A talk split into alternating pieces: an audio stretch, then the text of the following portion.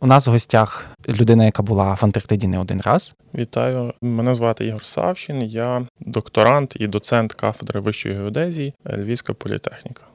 Тепер ще один блок так тоді таких питань народився. Не хочу перемудрувати з цим питанням, але все ж таки мені здається, що досить часто десь той скепсис є до всіх таких от речей. Мені це дуже цікаво. Я розумію там користь і взагалі, що люди мають знати, де вони живуть. Але, наприклад, навіщо людям сьогодні знати, що буде за 100 мільйонів років? І так само, е, що було 100 мільйонів років тому. Тобто тут такі, наче стикаються опозиційні думки. Тобто, з одного боку, ну як же ж не знати цього? Якщо ти можеш це дослідити, то це наче гріх не робити. Так так само, ці всі спроби. Ну, вивчати космос, рухатися туди, технології і так далі. Бо можливо, можливо, колись, навіть якщо планета буде в дуже доброму стані і не засмітять, не забруднять і так далі, все одно там сонце е, збільшиться, планета все одно буде під загрозою, і людям до того часу варто навчитися щось з цим робити. Але з іншого боку, досить часто є так, що люди не мають часу на такі далекі-далекі речі.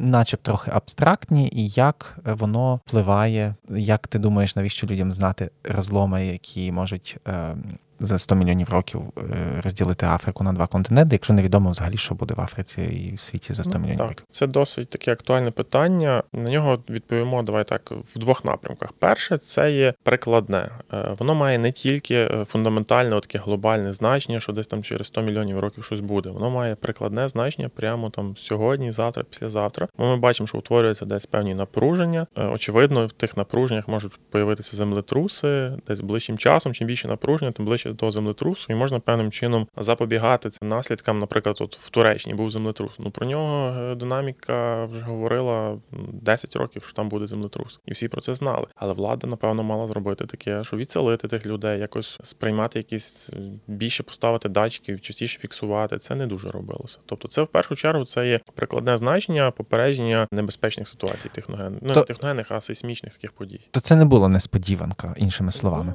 То, що було в Туреччині, це було очікувано зафіксовано, давним-давно описано, що воно там буде, що там утворюються певні сили, діють, стискають, і що воно піде.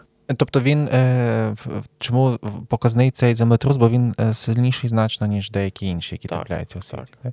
І і саме тому він мав такий інтерес в дослідженнях, і, власне, його так наперед спрогнозували. Ну і та зона така, якраз та зона це є потенційна зона, де можуть вони утворитися. Але звідки от ці зонування, Наприклад, як визначити зонування, чи там можуть бути землетруси, чи не можуть. Як визначити, наприклад, ці самі методи? Ще одне прикладне значення. От, наприклад, е, звідки знати, якої потужності і міцності будувати будинки в Києві, а якої у Львові, а якої в зоні Вранча, де є кожного тижня землетруси. Тобто можна будувати всюди, але це все залежить від е, е матеріалів не, і не всюди можна. От ми зараз визначили. Ми визначили, що є там певні потенційні ризики, що землетруси можуть появитися. Наприклад, от у Львові немає в нас розломів, у нас цього гладко, рівно, деформаційні поля стабільні, всі ці поля динамічні, стабільні, і все. І по наших нормах у Львові можна будувати будинки певної висоти, не використовуючи різних подушок стабілізаційних. А в Японії відомо що там є землетруси. А звідки відомо що там є? Просто через те, що вони там стаються? Ну ні, бо проведені дослідження, і вони там будують будинки, які стабільні, вони використовують інші технології, по-іншому будують так, щоб будинки витримували певної потужності землетруси. Так само, от е, є зона та Вранча. У нас така в Румунії велика зона найближче до України. Зона Вранча. Ну там взагалі напевно рекомендують високі не будувати. Якщо якийсь землетрус, воно не валилося, і зовсім інші технології там використовують. Тобто це є прикладне значення цих всіх досліджень. Для Антарктиди це важче пояснити, бо там такого немає. Але ну для Антарктиди це кажуть, це полігон для дослідження і тестування методів та як з безпілотником, що ти просто так. краще зможеш е, визначити всі ці речі тут, бо ти відкалібруєш прилади, бо відсіються всі техногенні е, так, якісь чинники, чинники які ну, спотворюють ті результати, називаємо так. Ну, це це науковці з, зі всіх галузей, мені здається, так говорять, що Антарктида, власне, і біологи, які говорять про відсутність впливу людей, і, власне, магнітосфера, зв'язок, тобто все там е, немає техногенного засмічення. А друга частина питання? А друга це фундаментальне. Ну, все-таки людина має, є от напрямок фундаментальних досліджень. Для чого люди, наприклад, ну, виводять хто знає які великі формули математичні, для чого вони придумують нові сполуки, е, для чого вони досліджують форму землі, що що відбувається в, ну, всередній землі. Це фундаментальні дослідження, які може зараз вони ну такі здаються нікому не потрібні, але в глобальному підході, в глобальному розумінні вони стануть колись, може, може навіть дуже скоро, стануть потрібними.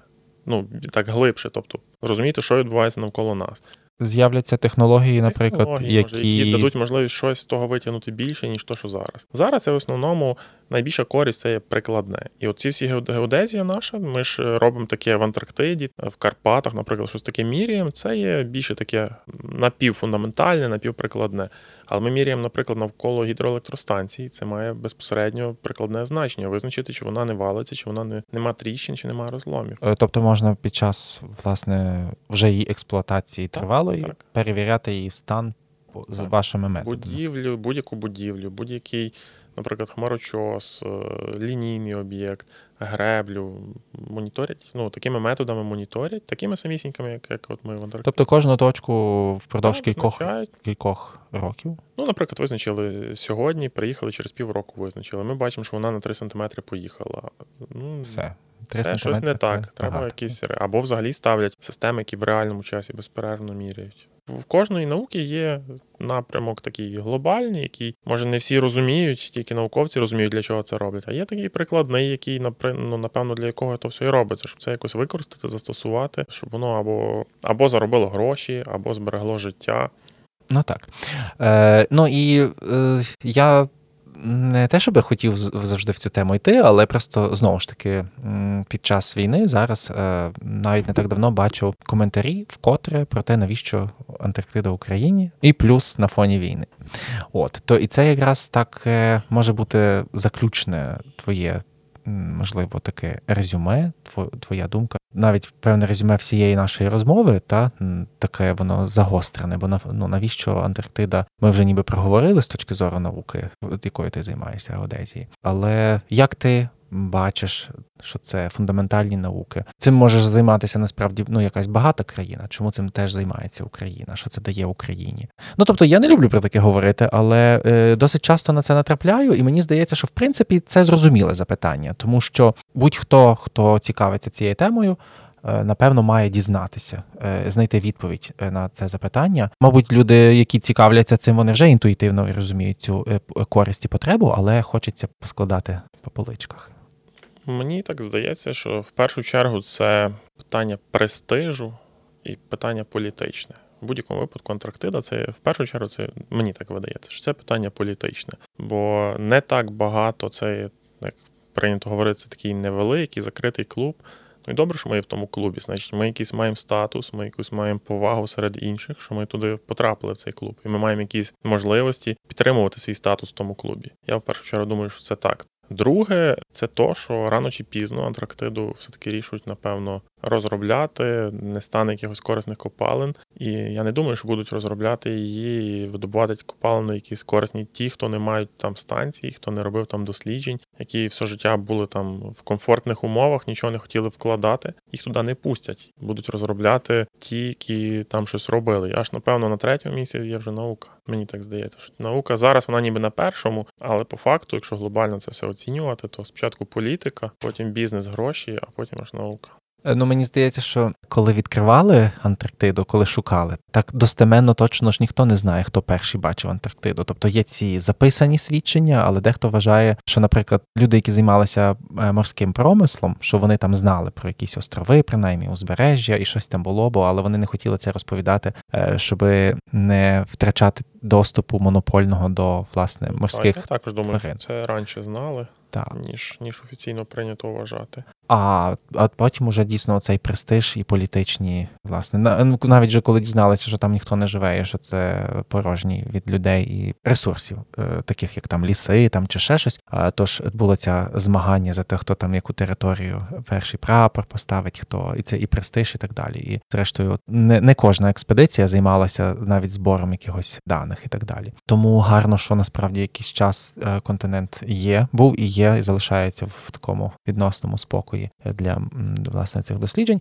Ну я також чув е, від одного е, з замівників, який що він казав, що на даний момент е, дуже багато таких глобальних проривних досліджень Антарктиди вже здійснено, щоб продовжувати їх далі. Щось нове відкривати, то треба колосальні гроші. Як ти оцінюєш? Я думаю, також що в принципі в світі зараз взагалі в окремих таких дрібних досліджень. Що щось нове зробити немає. Зараз всі дослідження або дуже десь там на межі, хто знає, яких е, двох-трьох напрямків, щось таке нове придумують, або за величезні гроші вкладають щось таке. Ну, в Антарктиді з такого, що я, наприклад, думаю, що можна було зробити, і що дорого бурити глибше лід. Тобто подивитися, що там, наприклад, там до певної межі добурено вже, але ще ще можна. На кілька кілометрів. Так? Кілька кілометрів, збільшувати кількість цих точок. Е, ну, але це це не є геодезія, це дослідження льоду, глясіологія. Хоча це теж один з наук про землю. Е, з геодезії, з нашого напрямку, ну, мережі згущувати. Е, точніше і ну, густіше аналізувати ту динаміку цих всіх е, процесів. Можна, звичайно, то, що ми робимо по нашій напрямок, ми досліджуємо льоди, об'єм танення льоду, оцінювати якимись іншими методами, впроваджувати їх там. Ну але це все затратні методи, бо звичайними такими методами, як ми робимо, щоб охопити всю Антарктиду, треба мільйони людей, щоб перефотографувати всі льодовики з усіх сторін, з різних напрямків. Тому це можна зробити, але це треба, наприклад, запускати якісь супутники, купляти літаки. Такими дрібними ресурсами ні. Тому так, для дослідження Антарктиди чогось нового відкриття треба, звичайно, великі гроші, або щось робити на межі двох-трьох дисциплін. То дійсно ну, дійсно відкриття тоді робити. Е, щось таке, що поки що ще люди не придумали. Що ще люди не розуміють, навіть що таке може бути. Але але гадаєш, що таке може за якісь. Ну, я я думаю, що як таке буде, але то щось буде там один-два таких випадки. Ну, вони, зрештою, не часто трапляються. Так, так. Е, Ну, а яка яка би в тебе була мрія про дослідження Антарктиди, якби в тебе були там майже необмежені можливості і ресурси? Ну, По дослідженнях, е, ну, в мене є ще така з амбіцій таких, то хотілося б побувати глибше в Антарктиді. Дійсно, вже в Антарктиді, не на островах, так як ми були, не на Антарктичному півострові, а десь там на полюсі, скажімо так, навіть навіть хоча б за полярним е, колом. Це перше. Ну і там робити якісь виміри, якісь наші методи, які ми розробляємо, які ми тестуємо там застосувати. Це з таких, ну, таких амбіцій. А з таких локальних, які ми вже навіть реалізуємо, поставити більше цих станцій перманентних, які би не треба було обслуговувати, які б самостійно працювали, міряли. Вони б тут міряли, а ми б у Львові аналізували. Тобто, якби було достатньо можливостей, то можна було б просто щороку збільшувати кількість цих Так, у нас є можливості. Ми, наприклад, якби не війна, ми навіть вже в 2020 році мали їхати ставити. Ми одну поставили в 19-му станцію на постійно, вона дотепер працює і все. І ми хотіли, е, е, ми її поставили біля нашої станції. В 2020 році ми планували вже ставити десь там на Туксені з тої другої сторони і ставити вже на сонячних батареях, щоб вона сама була, передавала дані, ну, думати канали зв'язку, радіо, чи щоб через радіозв'язок передавали, наприклад, на станцію, а станція вже через інтернет передавала до нас. Ми такі якісь канали проробляли. Ну і жилення, резервний акумулятор. Е, або дизель якийсь генератор, такий, який там включається, коли треба, під, підзаряджає. Або сонце, сонячні панелі, батареї. Ми такі рішення вже проробляли, проговорювали, і в принципі готові би були їхати навіть в 2020 році, якби не ковід, ну і якби не війна, може би вже навіть ми і закінчили ці ці такі наші ініціативи. Ну то я бажаю, щоб вони здійснилися.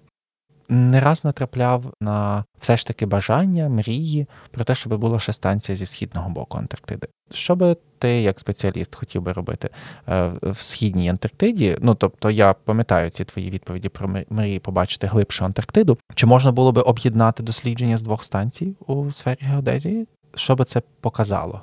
Звичайно, що це би було дуже круто з геодезичної точки зору. Це, по-перше, це вивчення не острівних льодовиків. Ми дотепер вивчаємо фактично острівні дрібні льодовики, які називають ніби індикаторами змін, бо вони дрібні, зразу все фіксують, ловлять, тануть швидко. Цікаво було вживу побачити динаміку вже материкових великих, е, закласти свої прилади, датчики на них і моніторити їхню динаміку. І з точки зору науки, це, звичайно, ну, інший регіон, інші особливості, інші підходи. Це багато поставило нових завдань і задач. Ну, а якийсь приклад? Порівнювати динаміку. Тобто східна Антарктида, ми маємо, наприклад, материкові, або навпаки, так, такі ж самі е, маленькі острівні досліджувати тут, досліджувати там, визначати їхні об'єми, танення чи накопичення, може Бо говорять, що в деяких місцях льодовики не тільки тануть, вони стають більшими. Так, мені, е, власне, пані Краковська пояснювала, що це тому, що так. волога е, Ну, власне більше, випаровується так. більше, і тому Опадів більше, так. більше. І от бачите такі процеси ну, вживу. Ми пробували декілька. У нас було таких е, ідей. Ми е, ті дані, які ми маємо в нас, ми хотіли порівнювати, поєднувати з даними інших дослідників. Е, от турки, які там будують свою станцію трохи далі від нас. Е, Ми з ними е, пробували контактувати. Поляки, які на Кінг Джорджі, то ми з ними пробували контактувати. Ну, щось поки що так не, дуже легко йде ця співпраця, але але це все-таки все звідси, з цієї сторони. А з Східної Антарктиди там і нема станцій таких, ну і нема таких країн, які близько біля нас. Китайці мають, Нова Зеландія, Нова Австралія. Зеландія, такі країни, які далі від нас. Але це було би цікаво з Новою Зеландією Австралією. Вони ж лояльні, та. ну, якісь такі мають стосунки. І, і та, і цікаво, що там мало людей, мало станцій порівняно, і відповідно мала кількість країн, і вони можуть мати ну, все ж таки обмежену кількість якихось фокусів. Та? Тобто вони там заточились і можуть не звернути на щось увагу. І по суті виходить, що пів Антарктиди більше, ніж пів, але я говорю зараз про узбережжя. Навіть таке воно досить мало досліджене, і ще може бути досить багато цікавих відкриттів. Так, це, це також е, для геодезистів це також би був великий виклик, бо якщо порівнювати оцих, що я говорив, 50 станцій на всю Антарктиду якісних, то основна маса це і Західна Антарктида від е, горів антарктичних сюди, на півострові дуже багато антарктичному. А там, в Східній Антарктиді, ну від сили 10, навіть 10 не буде, їх їх 7, здається. Ого. Тобто, Тобто- то би добре було і там розвивати ці методи. Крім того, вони всі також по узбережжі. По центрі немає. Е, Ну там, звичайно, що майже нереально її обслуговувати, але зараз є технології, є різні підходи до енергонакопичення, сонячні, вітрові. Можна якусь таку систему і Це якась з країн, е, вони робили е, станцію, яка повністю сама працює в Антарктиді цілий рік. В принципі, тепер сучасні якісь засоби вони можуть Так, навіть таке попробувати. Тому це, це дуже цікаво, і я думаю, що в певній такій, може навіть не, не дуже далекій перспективі Україна би могла побудувати станцію. Ну але в нас зараз інші проблеми, які нам треба вирішувати. Е, Так, я сподіваюся, ми їх вирішимо і е, будемо в майбутньому думати власне вже про побудову станції в Антарктиді.